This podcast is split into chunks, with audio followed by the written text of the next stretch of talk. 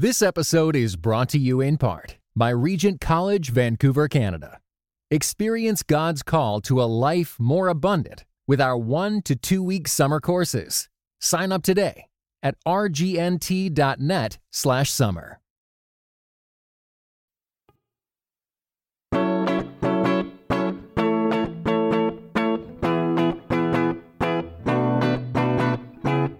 You're listening to Seeing and Believing, a film and television podcast that searches for the sacred on screen. I'm Kevin McLenithan. And I'm Sarah Welch Larson. And Kevin, I hate to be the one to tell you this, but I really do think the end is near. I was going to ask about all of the canned goods on shelves in here and the sandwich board over in the corner, but I guess I was waiting for you to bring it up first. Yeah, I kind of picked up on the apocalyptic tone from both of the movies that we're covering this week. Was kind of hoping that you'd have picked up on it too, but I guess prophets aren't appreciated in their own time. I guess not. Uh, listeners, we've got two of those apocalyptic mood movies coming up for you this week. First up is M. Night Shyamalan's return to the genre with his new film, Knock at the Cabin. And then we're going to be following that up with Kevin's watch list pick, Jeff Nichols' 2011 indie movie, Take Shelter. A storm is coming, and not a one of you is prepared for it. Coming up on this episode of Seeing and Believing.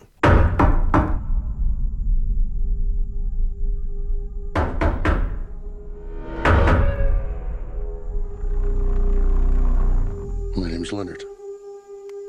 Well, it's nice to meet you, Will. I suppose I'm here to make friends with you. And your dad's too. But my heart is broken Why is it broken? because of what I have to do today.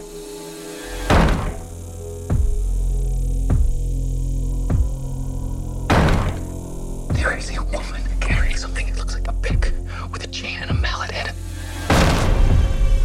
You see, the four of us have a very important job to do. It might be the most important job in the history of the world.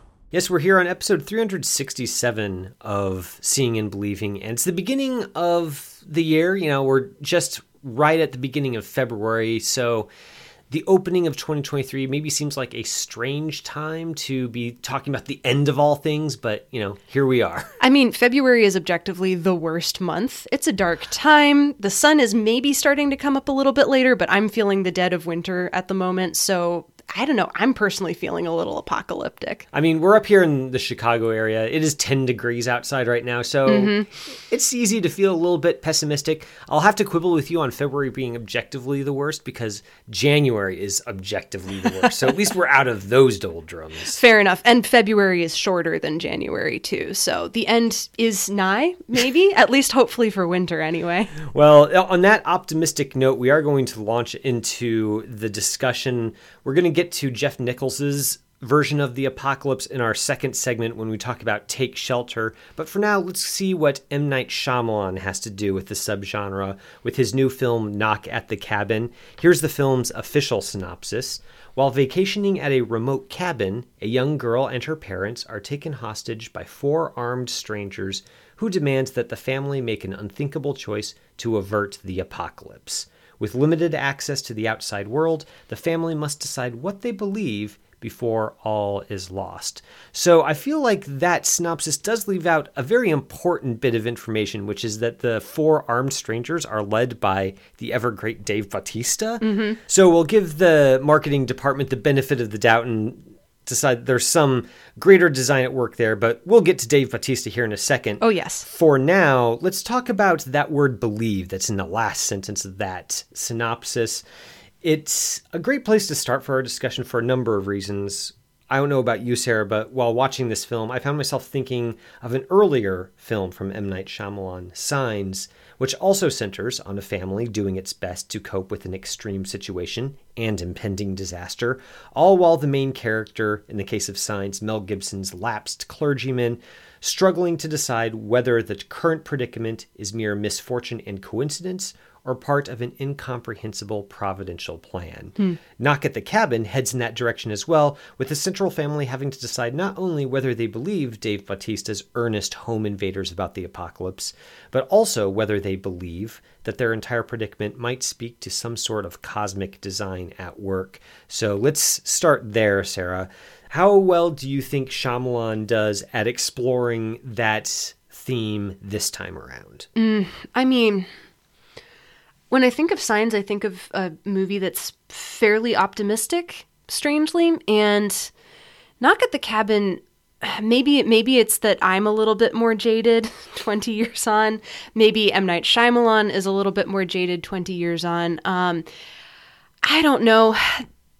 I was kind of buying what he was selling for a good chunk of the movie, if just because it was staged so well. And Dave Batista, who again we will get into for sure, um, his character Leonard, I, I believe, believes sincerely what he says he believes, and Dave Batista is very good at getting that across. But in terms of the movie in general, I'm not 100% sure that the movie is fully convinced of its own beliefs. And that kind of led me to feel a bit of cognitive dissonance as I was watching it because there is a very strong sense of earnestness in the way that the situation is presented and the way that it's played out. Shyamalan's very good at staging action and tension, I think, and he he manages to do that quite well here.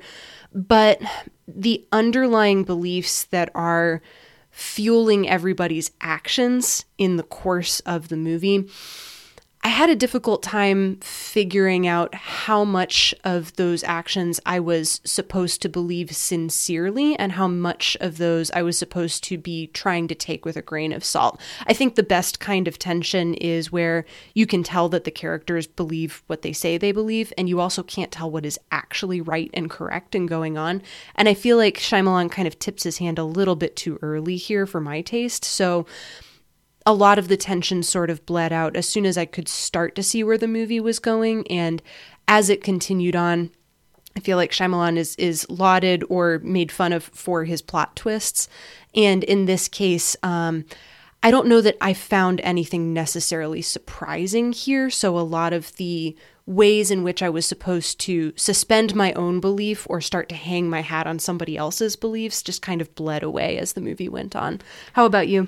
I mean, for me, in, in my mind at least, Shyamalan isn't his big Achilles heel isn't so much the twist, but just endings in general. I hmm. think, and that often dovetails with the twists being a little bit hard to swallow in his films. In this case, it's not so much that there's a plot twist that's hard to swallow at the end. It's more just the ending offers a contextualization of everything that we've seen before that it's just oh i can't imagine anybody fully buying into it. It's just a little bit um, too out of left field i guess or at least given what the characters understand about the situation the conclusions they draw about what is happening to them maybe comes out a little bit of left field for me. Yeah, and I mean, for a movie that is telling us repeatedly that it is about faith and it is about belief and it's about what people do when they sincerely believe something pretty genuinely heinous, um, I think that you kind of have to give the audience the room and the ability to take that leap of faith with those characters as well. And once you start to explain precisely why those beliefs make sense, I think that kind of punctures that act of faith in a way. And so I felt as though the movie was telling me exactly how I was supposed to think and feel and believe about the story that it was telling me at the same time. And that ultimately kind of left me a little bit in the dust. And I, I really did truly want to be on board with this movie. I was on board with it for quite a bit of time, especially in the tenseness of some of those set pieces and the confrontations between the family and the home invaders. But as time went on, and people kept explaining precisely why they believed something or why they saw the world the way that they did. Um, the movie started to lose me because it kept trying to bring me along a little bit too far. Yeah, I mean, so there might be two ways to approach this film. One one of them is to try to involve yourself in the in the ambiguity of whether these home invaders are true believers who genuinely think that what they're going to do is averting some horrible disaster, mm-hmm. or whether they're you know they're they genuinely mean malicious harm to this family and are just using the apocalypse stuff as as a pretext. So mm-hmm. there's that ambiguity there, but I feel like I agree with you that the ambiguity Shyamalan tips his hand a little bit too soon where it's not really all that ambiguous what's going on here. The real question is the the horrible choice that the family is faced with, i.e., they're told that they need to sacrifice one of themselves uh, in order to stop all the mayhem from happening. Um, that the agony of that choice seems to be the central tension of the film, and I think that it actually works for me for hmm. a great deal of it. Like that's just such a you know a singular quandary. Like if it's basically the trolley problem turned up to 11 right? Like would, would you mm-hmm. sacrifice the person you love most in the world if that meant literally stopping the entire world from blinking out of existence mm-hmm. Interesting enough for me the problem comes in where i don't know that this family feels they they feel it feels a little bit like their relationship is is not fleshed out enough for me to really buy into their agony in making that choice. Hmm. There obviously it's sort of like anybody would have a tough time with it. The specificity of their family dynamic isn't really fleshed out with enough care for me to feel like I'm fully involved with it on any level other than sort of a philosophical, abstracted trolley problem thought experiment, rather than a uh, a drama that I'm deeply emotionally invested in as well. Do you think that that's a matter of telling and not showing? Because I feel like I was I was told fairly frequently throughout the movie how much these characters loved each other, and I believe the love of parent to daughter a little bit more than I believe the central relationship between the couple. Jonathan Groff plays Eric and Ben Aldridge plays Andrew and they're the couple whose whose daughter first encounters these four strangers in the middle of the woods who come to knock at the cabin and then wreak mayhem. And I believed Andrew and Eric's love for their daughter, I think, a little bit more than I believed Eric and Andrew's love for each other. And that's not that the movie isn't trying to convince us of that. It just felt as though the movie was setting up this couple as kind of an us against the world.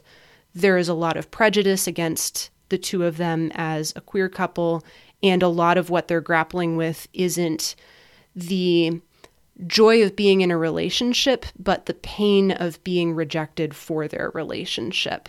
And so it kind of felt as though their relationship was being drawn as kind of a, a negative, as in, we're not that, or we are not what other people say that we are. And so there's so much underlying pain underneath that relationship that it was really hard to believe the joy that would make such a sacrifice even more unfathomable, if that makes sense. Yeah, I mean, I think you might be onto something there. Um, I would agree that there's more electricity, I guess, in the in the father daughter bonds that we see rather than in in the bond between uh, the two fathers. Um, I you know part of it might be a script thing. It might also be a, a performances thing. If you know going back and thinking about signs i think that that for all the guff it gets for the you know the aliens uh, the the resolution of that whole plot i think it's genuinely a very good family drama. Like it's it's written uh, subtly, perceptively. The performances, I mean, Mel Gibson, Joaquin Phoenix are just so they're they're incredible actors, mm-hmm. and I think they're able to invest the characters and signs with so much subtlety and complexity, and like they they feel like genuine people in mm-hmm. signs. They're lived in. Yeah, and I think in Knock at the Cabin, it kind of feels almost like a like almost like a Twilight Zone episode where the mm. premise is the point rather than the relationships, but for the big emotional beats that Shyamalan puts into this story to land, you really need to believe in them as more than just you, you need to be invested in that relationship and not just in the premise itself, mm-hmm. and that might be where the the film is kind of being falling between two stools, where it's it wants to be kind of a lean thriller, and it is lean. It's only about an hour and a half long, which is nice, um, but in kind of paring itself down to just the bare essentials, it foregoes kind of that much more lived in dynamic that was present in signs, which means that by the end you're you're kind of or at least I wasn't really buying into it enough to make those emotional beats land with the force that Shyamalan obviously wants them to. Yeah, it's funny because you're saying all of that, and I've I've been fairly down on this movie up until this point, but I keep wanting to jump in and sort of defend it a little bit. And maybe it's because um, it's so rare to get kind of a, a mid tier beach read of a movie that's just a thriller that is self contained and that knows what it's about and is willing to tell you precisely what it's about and is willing to, I guess, commit to that level of kind of a cuckoo premise. um, I I did appreciate the way that the movie kind of commits to that tone and is willing to kind of stick with that level and that tone. It doesn't feel as though Shyamalan is trying to be all that pretentious about the themes that he's drawing out. It just feels like he's very earnest about them. And that level of earnestness and that level of polish and that level of being willing to commit to the tension that he's trying to set out and then also kind of throw his his elbow in your ribs a little bit and say I've heard all of your all of your complaints about old and I have heard all of your complaints about people like introducing themselves and giving their their resumes basically like when you first meet them. And it kind of feels as though he heard all of those critiques and said okay cool I'm still going to tell the story my way. And if it involves having other people introduce themselves to each other by saying this is my name and this is what I do it, it kind of feels as though he's willing to just commit to say, this is the way that I tell stories, and if you don't like it, then tough, I'm going to tell my story my way anyway. And maybe that also kind of betrays a little bit of the way that this movie treats people, which is that people are what they do. And so you're going to have your characters introduce themselves as a line cook or as uh, a human rights lawyer because what they do and what they inherently believe about themselves and the way that they approach the world are all intricately tied up with one another. So, I mean, there might be something to that. I do think that Knock at the Cabin works much better than the last few Shyamalan pictures I've seen. Like, I did not care much at all for old, hated Glass. Maybe the less said about Glass, the better. um, I think that Knock at the Cabin, at least, it does work partially for me. I, I was kind of engaged by the the thought experiment that it presents us with, mm-hmm. and I think the as far as it goes, the the characters work well in that context. I think maybe the the turn it takes towards the end where that theme of belief is made explicit and where it takes a blatantly spiritual turn. This isn't just any old apocalypse without going into spoilers. This there's a this is a very specific kind of apocalypse. Um, I think that's where it loses me because it feels like Shyamalan is wanting me to invest more meaning in the story than the beach read pot boiler premise can really sustain. Um, and that's that I think that's kind of maybe something that happens to him a lot where he's got these these very high concept thrillers that um, just aren't developed in a way that allows you to have that level of buy-in with them. So it would have been deeper maybe if he didn't try to imbue it with a level of depth. I find that kind of interesting because I keep coming back to Dave Batista's performance, and it feels as though he's working in a register where his character is very top line, kind of a sketch of a character. And yet, the way that Dave Batista embodies him makes him both a symbol of something very big and scary. And the casting department did a great job. The cinematography does a great job too of making use of just his bulk as a person. He's a very large man, and you feel the size of him and the menace behind that size very keenly with the way that he's shot and the way that he's blocked.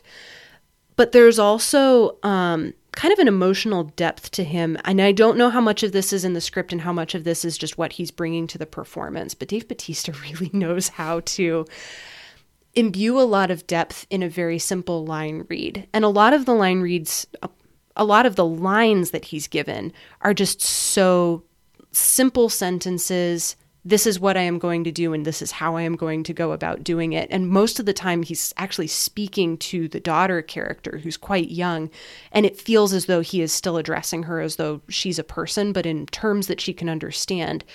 And the gravity of those line readings, I think, makes me almost believe what he's selling, but again, not quite because the movie keeps trying to draw that theme out explicitly. I mean, I, I agree with you. Dave Batista gives a really good performance in this film, way better than it he needed to. I think. Hmm. Um, I, I, think the secret to his, his success in Knock at the Cabin is uh, he. I think he underplays. So, like you said, he's he does kind of have these lines that are very matter of fact. Like he's you know he's obviously his character is has determined the best strategy for me to convince this family of the truth of what I'm saying isn't to like beg them, isn't try to isn't to try to be uh, very uh, emotional about it, just you know just the facts and mm-hmm. you know acknowledge that it's a very uh, out of the ordinary situation to say the least, but but also not uh,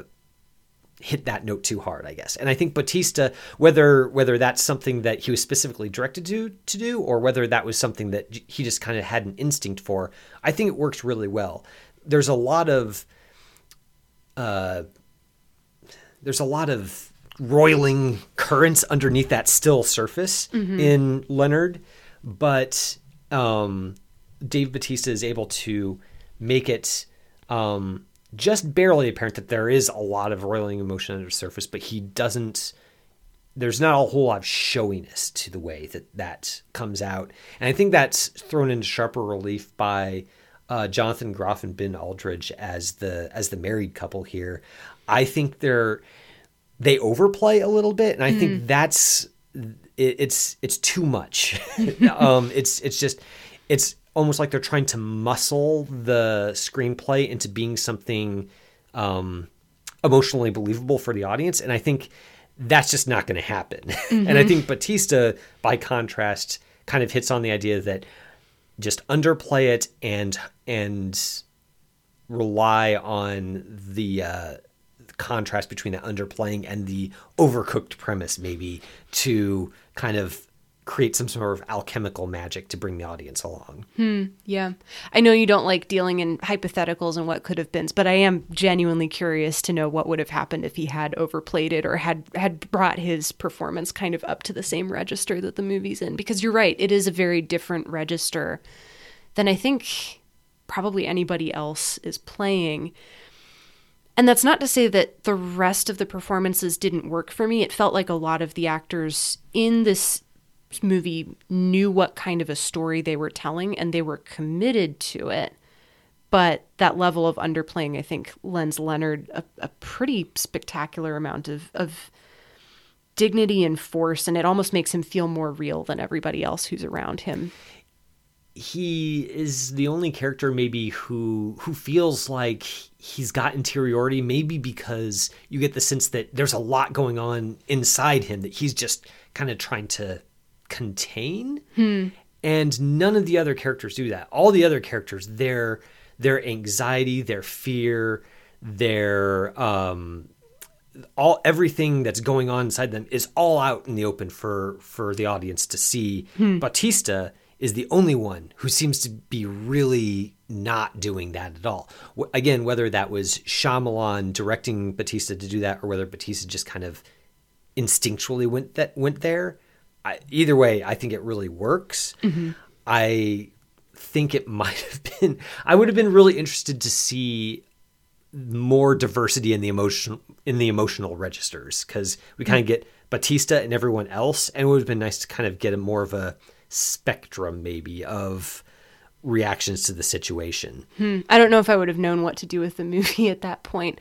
I do think, though, that there is a measure of I don't know, a measurement or measured tone. Like I've, I've mentioned before that I think I feel like this movie is kind of a, a mid-tier movie. And what I mean by that is it kind of feels like a beach read where the premise is going to be a little bit gonzo, but we're going to treat it with that level of earnestness. And I think some of that earnestness comes through in the camera work and in the blocking. Like like I'd mentioned before, Shyamalan's very good at tension. And he's doing some interesting stuff with the way that he blocks Dave Batista in particular, um, just allowing the bulk of his body to take up most of the screen and then also to separate the other characters. Like it almost feels as though Batista is literally and figuratively and physically anchoring this movie in that he's the center of gravity for the room, regardless of where the camera is. Whenever he is on camera, you kind of can't look away from him. And part of that is the performance, and then part of that is just the way that he's been framed. But quite often, he's framed so that he is physically in between Eric and Andrew, so that he is separating them. He's trying to drive a wedge between the two of them. And whether or not he's actually successful, at the very least, the movie believes that he should be able to see out his mission because of the force of his convictions and because of the force of his argument. I believe that he believes his argument.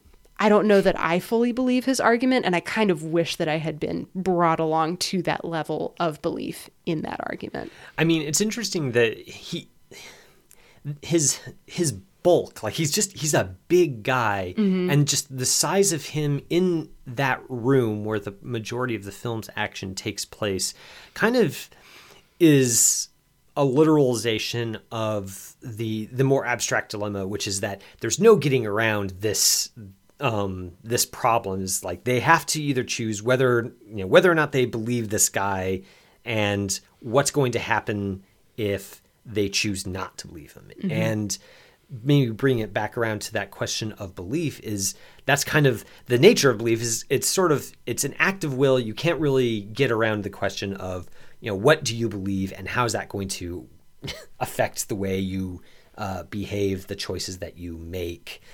I think i without I'm, I'm trying to figure out how to talk about this without giving too much away because I feel like Signs, as you mentioned at the beginning of the segment, is a more optimistic film i- in the way that it thinks about about belief, about um, the idea of being this they're a greater design that we're all a part of. Knock at the Cabin is almost like the opposite side of the coin of that in in some ways. Hmm. Just in in the ways that the dilemma of belief is presented to the audience and kind of the the implications of it for what this cosmos looks like versus the cosmos of signs mm-hmm.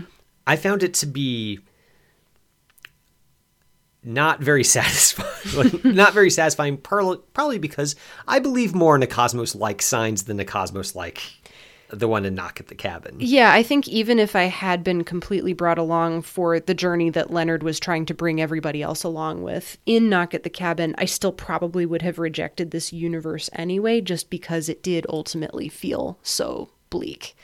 I don't know if there's any other way to get around that, though. I mean, and it's not bleak so much because it's depressing. It's more just like it the the bleakness for me at least comes from the idea that faith in this universe means believing in something very different than mm-hmm. faith in the universe of signs. Mm-hmm. And it's kind of a bummer that if if we live in knock at the cabins world mm-hmm. at least. Agreed. Well, listeners, that is our review of Knock at the Cabin. It's out this weekend in wide release. If you get a chance to see it and have some thoughts to share, Shyamalan tends to invite very polarized reactions. So I'm really looking forward to our mailbag next week.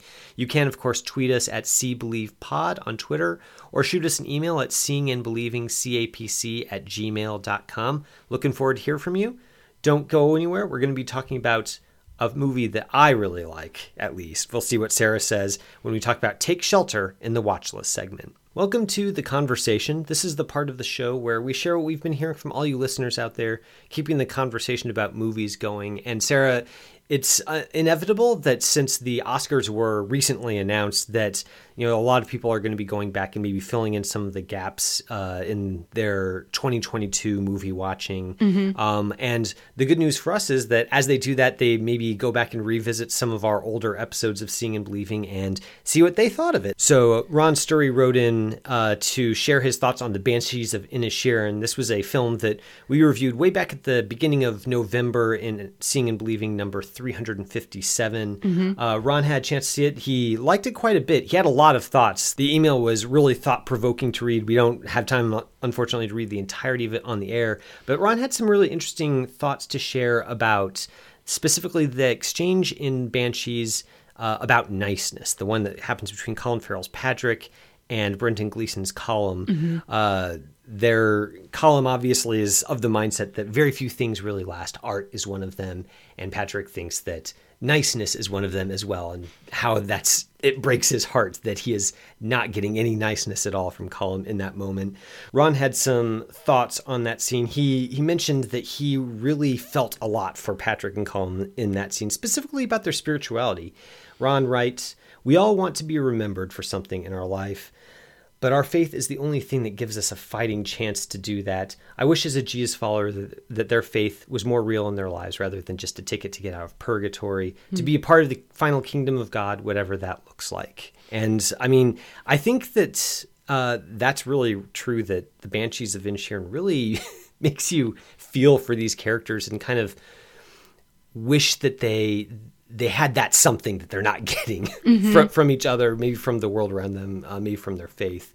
Um, it's a thought provoking film for for sure, and Ron had some really kind words for Martin McDonagh's writing in that scene, and 100%. In fact, I would say that Banshees probably should win the the screenplay Oscar. Yeah. for for, for, best sure. original screenplay? Absolutely. Yep thank you for the email ron. Um, we really appreciate it especially those thoughts. Um, yeah I, I don't know. I feel like banshees of inisherin through the strength of its writing not only makes me feel for those characters but also feel with those characters and especially feel the depths of that despair um, in ways that make me really happy that i'm not in their plight and that makes me pity them even more i think. So very strong writing on martin mcdonagh's part and uh, just an incredible movie all around. If you haven't had the chance to catch up with it definitely please do. Yeah, it's a good one. I'm sure there will be plenty of chances to do that uh, as we get closer to Oscar time. um, as we get closer to oscar time we're also thinking i don't know a, a little bit apocalyptically about the world right now I don't know if I'd get that. Uh, I mean, it is on them. February. It is the dead of February, so I'm thinking apocalyptic thoughts. So um, that kind of ended up in our Twitter question for the week. Um, we just wanted to know what's your favorite movie about the apocalypse, and we got some really good answers in here. We won't be able to read them all, but there were a couple in here that I found thought provoking, partly because I just hadn't seen some of these movies before. Uh, so Christian Hamaker wrote in to say a somewhat recent purchase of the excellent Kino Lorber Blu-ray reminded me that Miracle Mile is my favorite of the genre. Kevin, have you caught up with this movie? I have not. I'm, I've heard of it, but it is not one that I've I've seen for myself. Maybe a leap of faith watch list pick for the both of us because that's one that I have not seen actually. Um, Lindsay Dunn also wrote in to say seeking a friend for the end of the world, and I really appreciate like the the range of different kinds of apocalyptic movies that you can have. You can have something that's um, a little bit more thoughtful and a little bit less, um, I don't know, Mad Max, and then you can also just go all the way to Mad Max if you really want to too. That's definitely speaking my language anyway. Kevin, do you have a favorite apocalypse movie? I I do. I mean, I have a lot of favorite apocalypse movies. I'm a very I'm very easy when it comes to apocalypses and dystopias. It's just something that vibes with my own mindset. Don't so you can read into that however you want, I guess. It but- is February. So. I I eventually settled on um, you know an, an oldie but a goodie. I mean, Doctor Strangelove is a wonderful movie about uh, an apocalypse brought that we bring on ourselves, um, and the combination of you know darkness in that film, but also just the absurdity, just how how sometimes the only way to cope is to laugh to keep from crying. I think is um, really wonderful in that film, and it's one that grows on me the more I rewatch it. Every time I rewatch it, I feel like I love it more. Mm-hmm. Um, and it's just it's a tremendous film. It's funny and it's heartbreaking at the same time, and, and Kubrick does a really great job with that movie. Surprise, Kubrick, very good at making movies. I, I hear he's made one or two good ones in his time. So, my own pick is one that's a little bit more on the quiet and the more recent side. It's Karyn Kusama's The Invitation, which came out in 2015. It's about a group of people who have been invited to partake in a dinner party together, and the end of the world may or may not be nigh. And I kind of want to just leave it at that. It's one of those movies that I think is easy to just say, oh, it's a meditation on grief or it's a meditation on loss. And it is all of those things, but I think it's also an interesting portrait of the ways that different people's beliefs can color their actions, and you can still never really fully fathom them, even after they've told you everything that they believe about the world and about themselves and about you. It's quietly unsettling until suddenly, suddenly it isn't, um, and it really packed a wallop for me when I watched it. So that's that's a movie that stuck with me for sure. The invitation has been hanging out in my streaming queue for a long time because it just seems like it would be right up my alley. I haven't had a chance to catch up with it yet, but watch maybe, list. Maybe this will be the the thing that spurs me to do it for sure. Excellent. You got a good life, Curtis. I think that's the best compliment you can give a man. Take a look at his life and say, that's good.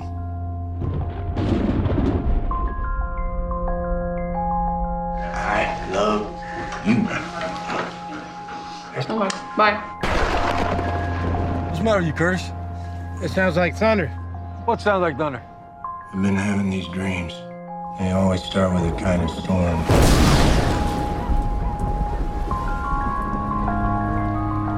Missed you at church this morning, Curtis.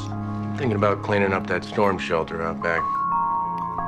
Where the hell have you been? I know. I'm sorry. I had to run in here.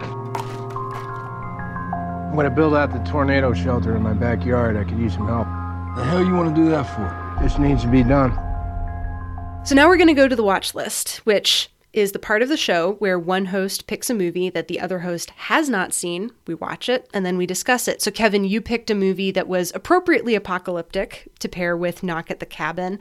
This is Jeff Nichols' 2011 movie Take Shelter, which was kind of a breakout for him and also for Michael Shannon. It's also got Jessica Chastain in there, which I'm assuming was also a factor mm-hmm. potentially. We might as well just get right into it. Take Shelter is about Curtis, played by Michael Shannon, who dreams of a thunderstorm every night. The rain is like motor oil, and anyone who's left out in it becomes hostile and inhuman. And with every passing day, his dreams and his anxiety grow worse and worse until he finds himself compelled to build out the storm shelter that he has in his backyard. He wants to protect his wife Samantha, who's played by Jessica Chastain, and his daughter Hannah, played by Tova Stewart, from this growing storm, but it's unclear if he needs to protect them from an actual storm or potentially from himself. So it's kind of apocalyptic. There's flashes of an impending doom hanging over this family, and it's unclear whether or not it's real or not. So a lot of this movie is structured more like a psychological thriller than anything else. And, and Kevin, I was curious to know what distinguishes this movie from other psychological thrillers for you. Yeah, uh, I mean, I think rewatching it this time around, I think what really makes Take Shelter for me is the performances above all else. I think that obviously the directing is is really strong. I love Jeff Nichols. I wait with bated breath for his next project. Um, I think he's he's really good at a lot of things. Um, but one thing that I think he's he's very good at is writing engaging characters and shaping the performances of his cast to really highlight the complexities of those characters. So when I first saw Take Shelter, and I think a lot of the conversation around it often focuses on this element as well, I thought a lot about the the supposed ambiguity of the central story. Like, is Michael Shannon, are these visions that he's seeing premonitions of something that's actually going to happen? Or is it all in his head? Kind of like a standard sort of psychological thriller trope. But watching it the second time, I think it's actually not all that ambiguous. I think it's relatively clear um, as the film goes on that this is the, the visions that he's having are at least partially a product of some mental health issues that that he is having Mm-hmm. and for me that frees up the rest of the film to be not so much about an apocalypse or about kind of the ambiguity of is it all in his head or isn't it? It's more about well if it is all in his head how does he cope with that? And mm. how does his family cope with that as well? Mm-hmm. And that i think is the kernel of this of this film. And i think that's kind of what sets it a, above sets it apart from films like knock at the cabin where there's kind of the central mystery of you know what's actually going to happen what how much of this can we believe? And it's more just about these are just people who love each other and they're going one of them is going through an extreme time in their lives. And that's kind of that's the dy- the dynamic that has the central interest for me. And i think the way that shannon plays it and the way that uh, Chastain, I think, plays it as well. I think she might even be the better performance in this film, showing this um, this character who she at least doesn't know whether it's all in his head or not, and yet she chooses to stick with him anyway through that. And I think that lends an emotional power to this um, this kind of psychological tension in the film that maybe is missing from other similarly pitched stories. Yeah, yeah. I think Michael Shannon's the driving force behind this movie, and Jessica Chastain is the anchor. And I don't mean in terms of an anchor that's that's dragging the movie along. I think that she really serves to ground this movie.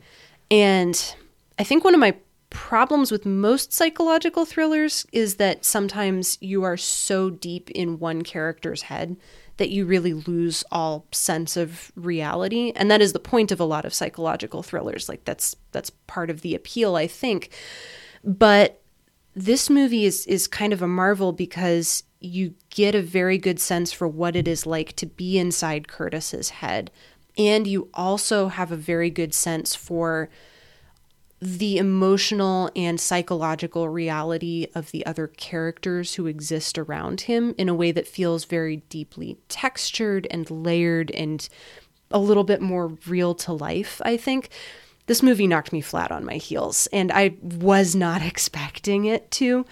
So much of it just comes even just down to the production design and the way that this movie is filmed. Like Jeff Nichols is is treating this story very matter of factly. It doesn't feel like he's trying to put any polish or sheen on it. This really does feel like a movie about characters who actually live in the house in which they are living. Like sometimes when you watch a movie, you can kind of feel the polish of the set decoration and the set dressing.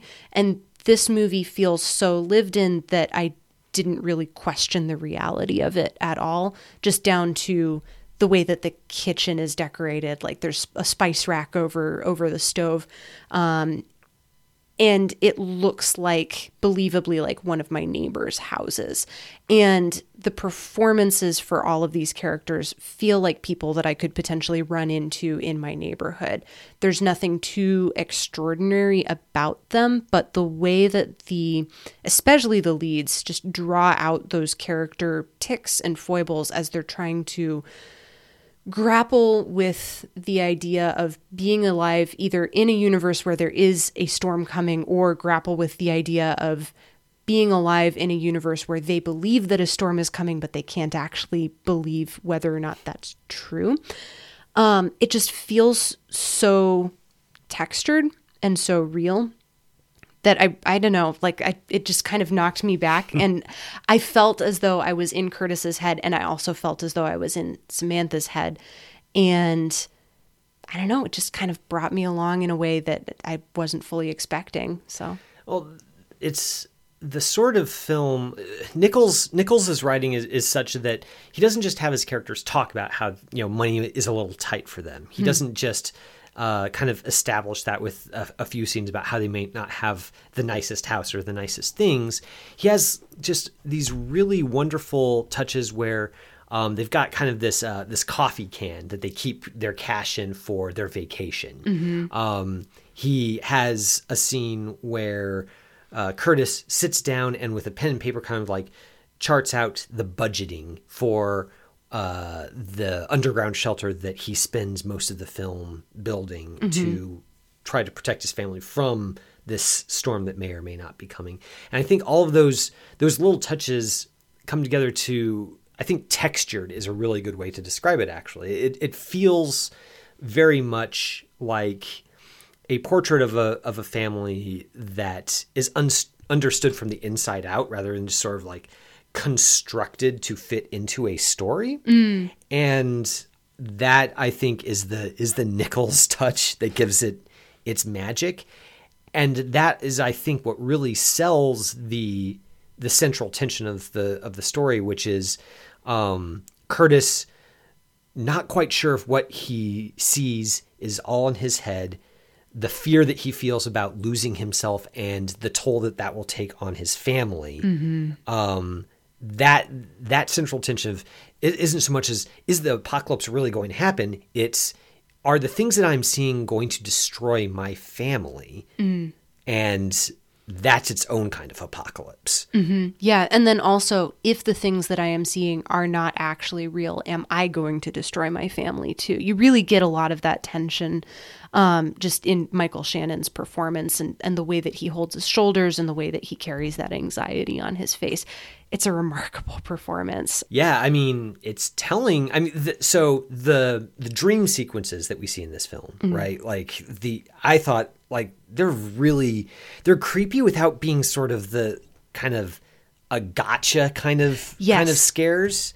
Um, there's there's this ominousness about them that I think is just tremendous. Yeah. That Nichols doesn't overplay his hand in making these as as boogity boo scary as they could possibly be. He just lets them be kind of Lynchian, and it's, it's wonderful. But I think for me, on the second viewing, the the most the part that really got me most on the edge of my seat was the scene where Curtis uh, loses his job. He gets fired because he's been borrowing equipment from work, um, unbeknownst to his boss, in order to build the shelter. He gets found out. He gets fired, and he only gets two weeks of benefits left. And that little detail of he only gets two weeks more of his work's health insurance, and we already have had it established that his daughter's upcoming surgery is in six weeks. Mm-hmm. That's the scariest thing in the movie. Mm-hmm. Not the not the apocalypse, but the question of how am I going to get my daughter the surgery that she really needs if I'm not if I don't have benefits. Mm-hmm. Yeah. The fact that Nichols makes that such a gut punch in a movie about the literal apocalypse or what could be the apocalypse, I think I think that's telling about where his interests truly lie and uh, where the audience's interests in the end really lie as well. Yeah, Michael Shannon asks the question about two thirds of the way through the movie. I think he he pulls over the car to watch a lightning storm play, and nobody else uh, seems to be paying any attention to it. And he asks this question of, "Is anybody else watching this? Like, can anybody else see this?" And you can sense kind of the the pain in his voice and on his face as he's watching that storm unfold over his head. And that storm could very well actually still be there. And it could also just be the storm of, I need to be able to protect and provide for my family. And I have no other outlet or way to be able to understand what's going on with me emotionally. And so I have to try to protect them without showing or demonstrating any of that pain. And I think the strength of that performance is in his willingness to be very vulnerable and then also be able to show the shame that comes with that level of vulnerability. It's in the heft of his shoulders, it's in the way that he holds himself when he's talking to his wife. Um, and that scene that you mentioned where he tells his wife that he's lost his job. He he just walks into the kitchen and he says, "Well, I just got fired." The way that he holds himself is just kind of bracing for that storm and knowing that it's going to hit, knowing what's at stake for his family and for his daughter, and knowing that his wife is going to be furious because she knows exactly why he's lost his job. And she knows that it is actually his fault. He's in construction, he's borrowed some very heavy and expensive and dangerous equipment for the purposes of building out this shelter. And he did it knowing that he could potentially cost somebody their life or an injury or potentially his own job as well and yet he did it anyway and there's there's so much of that shame that's kind of layered into the admittance that he's been fired and then the rage that Jessica Chastain displays is so focused um when she confronts him, I believe it. I believe her walking out, and then I also believe her coming back. And I think so much of that is because we've already established through a lot of strong character work throughout the movie up until this point that she's worried for him and she's worried for his mental well being, and she has already made the decision that she is going to stay no matter what. She doesn't have to say that she's going to stay, we just know that she's going to do it yeah, I don't know. there, there, that relationship just does so much work to anchor and fuel the tension and then also the gravity that holds the story together. Yeah, the the relationships here are really the the film's secret sauce, so to speak. And I loved how you described Chastain's performance as focused because that's 100% right is that even though she's she's playing a role that in a lesser film she'd be sort of like you know the wife character right like the the one who just doesn't kind of who doesn't understand who's there mostly to provide an emotional lever to pull on the male protagonist right but in Nichols's film she obviously is is not just her own person she's she's somebody who at every point of the story has agency it's his obsession isn't something that's happening to her, it's something that's happening in her life, and then she chooses to respond mm-hmm. by staying. Um, and that, I think, is, um, I mean, it's, it's a wonderful bit way to tell a story. Mm-hmm. Um, it's a way for, it, it's great that Nichols accords her that kind of personhood mm-hmm. Um, instead of just treating her as more or less a prop in uh, Curtis's story. Um, and I think it also it mean it makes the climax of this story um, that much more affecting, where Curtis is essentially confronted with the fact that he has to deal with this, not on his own. He has support, but the the work that he has to do in order to grapple with his his visions and the implications for his family that's something he that that is his responsibility. He doesn't have to face it alone though. Mm-hmm. And uh, I think Nichols is so good at kind of fleshing out that family dynamic. I think it's a wonderful picture of family in general, just the the ways that the bonds of love um, are so are strengthened among them, even though one of them is is in this case Curtis, one of them is doing things that are straining those bonds, mm-hmm. um, they still hold tight. Yeah, yeah. We haven't even really talked about the extended family or anybody else within the universe of this movie other than Curtis and Samantha, Shannon and Chastain.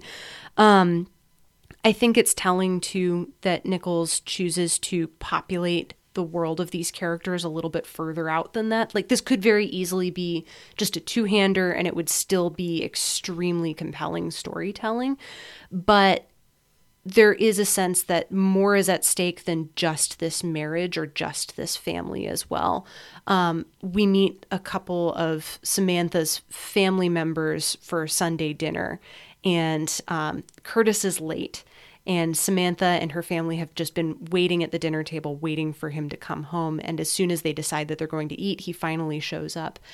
And Samantha's father just kind of pointedly asks Curtis, Missed you in church today. Like, when are you going to be coming? And I feel like that tells you all that you need to know about not just Curtis's dynamic with his father in law, but also Curtis's dynamic with his wife without there ever being a, a moment where she confronts him about going to church. Like there's clearly an arrangement that the two of them have where they understand that she is the one who is going to be attending and he is staying home. I think it gives you a very good picture of his and her spiritual lives without them actually explicitly having to sit down or pray or scoff at the other's beliefs or anything like that either. Again, it feels very textured and it feels very subtle. And it also gives you a sense of the precipice that this family is standing on the edge of as Curtis starts to slide further and further into crisis.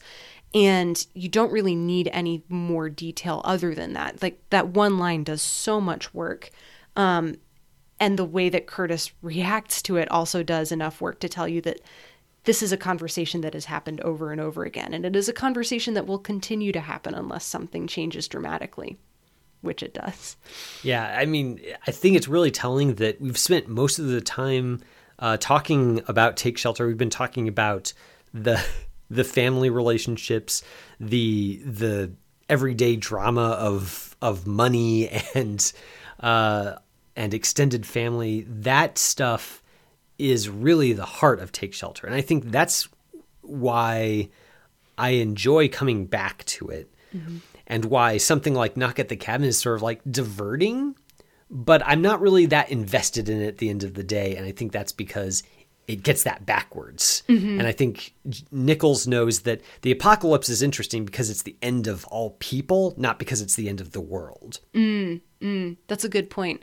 So I am curious to know, though, um, do you read the apocalypse literally in Take Shelter?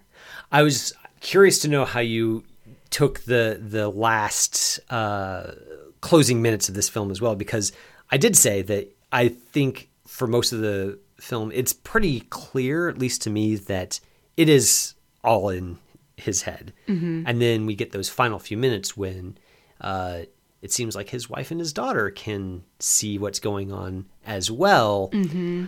My interpretation of that, and it might be crackpot, is that that is also a dream sequence, except now, uh, instead of it being Curtis all by himself encountering the storm that's coming for him, he now has his wife and daughter who are on his side mm. in that in that vision. Mm-hmm. Um, but I'm open to alternative readings. I don't have anything particularly deep. I did kind of read the ending as literal but I think that it still packs an emotional wallop because it is still his wife and daughter recognizing the crisis that Curtis is in and saying, like, it's going to be okay because we're here with you, even though everything clearly is not okay at that moment in time. It almost doesn't matter if it is literal or not. Yeah, I think that maybe that's the, the, the real true reading is it doesn't matter what's really happening. What really matters is the emotion of seeing that family united, whereas before it was just him against the apocalypse by himself. Mm-hmm, exactly. Well, I'm glad that you. Uh, I'm glad that you watched it. I'm. I'm glad I got to share it with you. I'm glad I watched it too. Yeah, thank you. This was a really, really good movie, and I think I'm going to be thinking about it for a long time. Well, listeners, if you've seen Take Shelter, I know some of you have because you you've talked about with us in in previous feedback. Uh, if you want to share some more thoughts about that, we, would love to hear from you about it. Jeff Nichols is a seeing believing favorite, so I'm I'm sure there's lots of good discussion to be had about that. Um, but that'll do it for this segment. Next week, Sarah, you've got a watch list pick that I'm interested in. Maybe with I don't know what's what I'm going what to expect out of it. I guess.